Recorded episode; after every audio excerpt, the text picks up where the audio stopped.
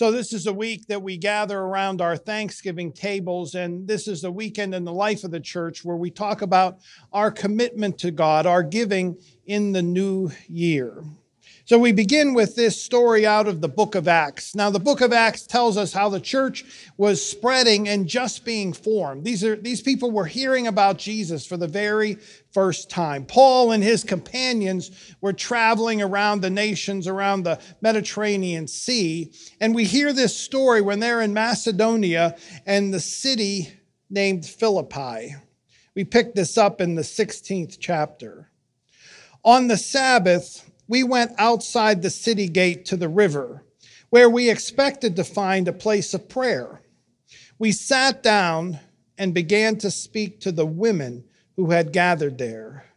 One of those listening was a woman from the city of Thyatira named Lydia, a dealer in purple cloth. She was a worshiper of God. Now the Lord opened her heart to respond to Paul's message.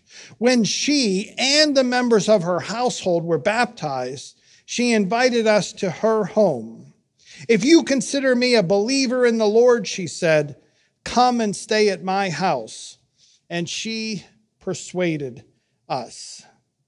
Lydia, Picture Lydia hearing about Jesus for the first time. Now, she was a believer in the Lord, meaning that she believed in what we call the Old Testament, but she was hearing the story of Jesus for the very first time about his healing, his teaching and preaching, the story of the suffering, death, and resurrection, conquering death of Jesus Christ. It's hard for us to even picture somebody hearing that for the first time, right? We live in a culture where everybody thinks, I already know the story. You know, I'm, I'm, I'm over it.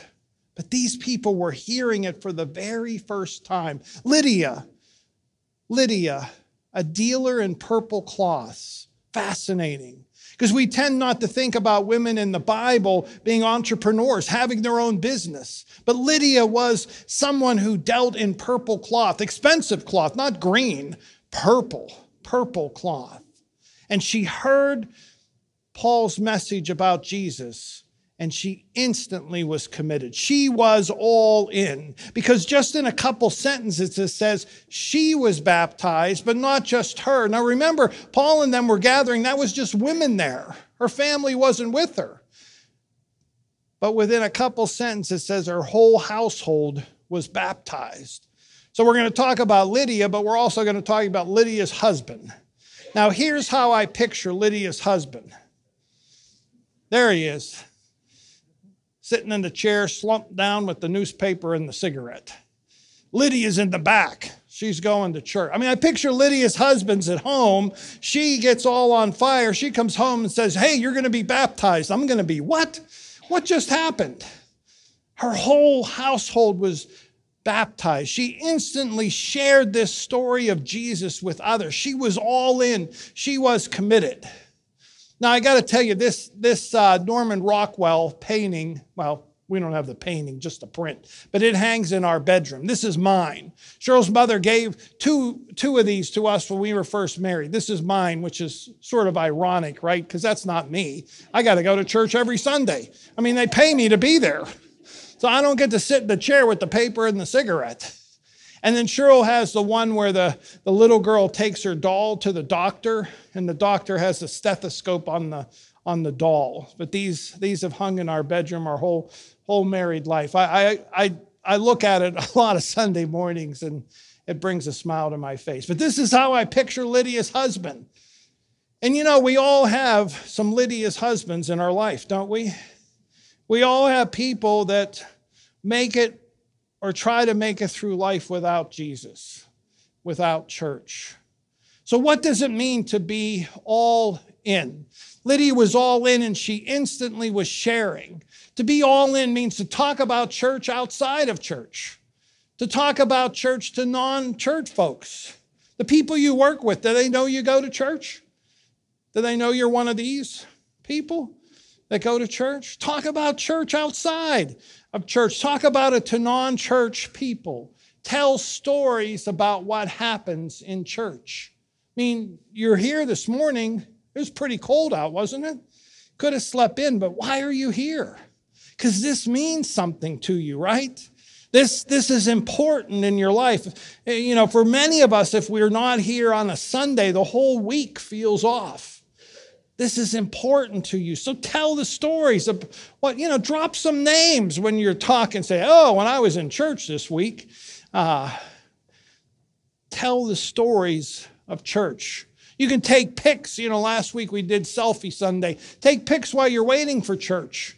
You know, when we go on vacation, when we go to a fancy restaurant, we're sharing on social media, but sit, sit, in church and take a picture of the stained glass windows or something and say, I'm waiting for church. I'm in church. So people know you're in church. You can share that everywhere and invite people to something at church. So often we get stuck on we can only invite people to worship, and then that seems sort of risky. You know, maybe they're not into that.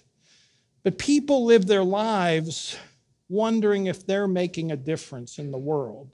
And we here make a lot of difference. You know, last week we packed groceries. Invite people to do that. Once a year we gather and pack 12,000 meals for Rise Against Hunger. In the new year, we're hoping to build another house in the parking lot. Invite people to something like that when they feel like they have made a difference in the world and they'll get their their toe wet in church.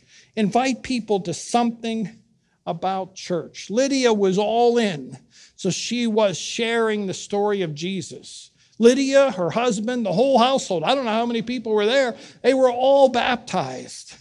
And then she had something. She had a home so she shared that. She invited Paul and his companions. So picture Lydia's husband. Not only is he baptized, but all these strangers are coming in to the house. Lydia was committed. Lydia was all in. So, what does it mean to be committed? What does it mean to be all in? And what does it mean to be all in in terms of our giving? God's idea of giving is a tithe. Now, that's not a word we use very often. But a tithe is 10% of our income. I know, is that before taxes or after taxes? You know, because a lot comes out, it doesn't really matter. The idea is to think about what you've been given as that comes from God and what percentage of my giving back to God. Because sometimes we think about church, you know, we go to a restaurant, we pay the bill. That's what we pay for that service. Sometimes when we come to church, we think we're just putting something in to pay for the service that we receive. But we need to start thinking not about paying for church, but about giving to God. That what we have comes from God. All of what we have comes from God. What portion, what percentage are we giving back to God? Now, when we think about a tithe in terms of our income, it can be a little overwhelming. So let's look at it in terms of apples to apples, okay? You know, we all go to work, we get a paycheck or direct deposit, or maybe we're retired and um, Social Security goes in, uh, pension goes in, but all of our income comes from God. So this is this is my income here. This is your income. They're all different. And what God desires or what God asks is a tithe, is 10%. God wants this much. We get to keep all of that. Now, when you do it with apples, looks pretty good, right? Imagine if someone said the Steelers have a 90% chance of winning today. That'd be pretty good, right? If you get a diagnosis and the doctor says you have a 90% chance of surviving, that is wonderful. Anything else in the world, when you say you get to keep 90%, someone wants just 10%. But when we think about 10% of our income, it, it can be a little overwhelming because you know the government takes a lot, and then there's the mortgage payment and the car payment, and you know what gas costs nowadays, our, our money goes fast. And we tend to spend at whatever level we make. You know, if, if you're like me and myself and Cheryl, as we've gotten older, we make way more than we did when we were younger and our girls. Literally, we make almost four times what we made when our girls were little.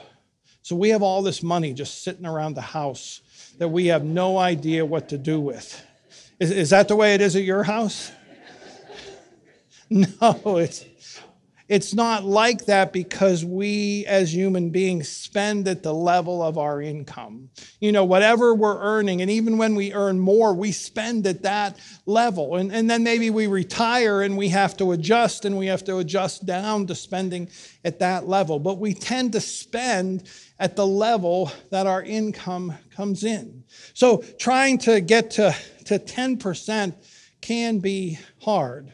And it's, it's proved out by statistics because you would think that regular churchgoers, you know, if God's asking for 10% and they get to keep all this, well, they would be giving 10%. But studies show us in, in America that regular church attenders, which we know are fewer and fewer, give 3% of their income. Now, how do they figure that out? They, they simply do, you know, average giving to churches and mean income in an area, but normal church givers are giving 3% of their income.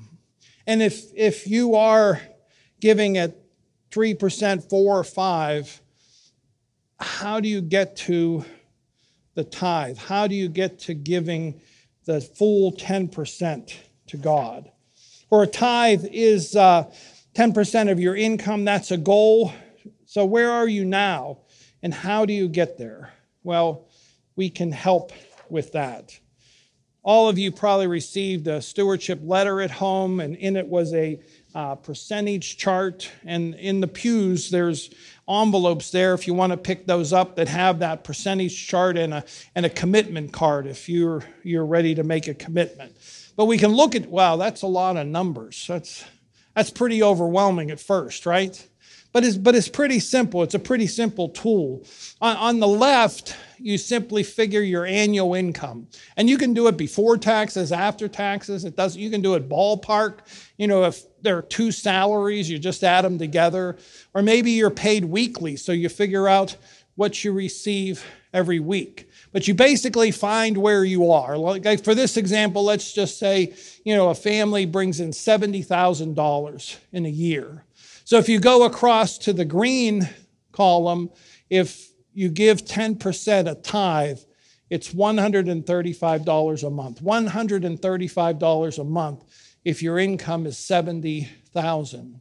But what you can use this for is to see where you're at you know, figure where, whatever your income is, if it's 70,000, then you just go across, what am I giving a week? Am I giving 50? Dollars or 60 you know if i'm if i'm giving 67 dollars a week then i'm giving 5% of my income and it, and it shows you where you're at and, and you shouldn't be depressed if you end up in the five six seven three four whatever it's just god god knows what you're giving and God knows what your expenses are. It's simply a tool to find out where am I? How can I think about my giving to God as a percentage of my income, not just paying for the service of going to church? And if you're at the 5%, you cannot jump immediately to the tithe. Nobody has all that money sitting around their house. But can you make one step?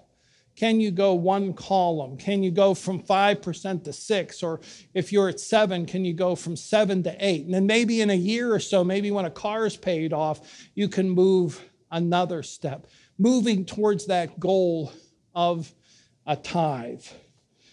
God gives us so much, and what he wants is 10% of that, and we get to keep all of this for our life. So, as we close with our last hymn, if, if you are ready to fill out a commitment card, you can, you can do that and put it in the basket up front here. Or maybe you want to take this home and have a kitchen table conversation with your family and, and really take some time. I mean, I mean, how many of us would buy a house and never think about what it cost or how it would pay for it? Would you buy a truck or car and not wonder what's the monthly payment? The commitment card is simply a way of trying to set a goal, have a plan of what you're going to give to God next year. And, and you know, some people are afraid of it because they think, well, what if something happens and I can't give that? That's okay. God knows when something happens. It's simply an idea of setting a goal or having a plan. That by filling out the card, you're saying to God, you're saying to the church, and you're saying to yourself, God, you have done so much for me. This is what I hope. This is what I plan. This is my goal to give to you in 2023.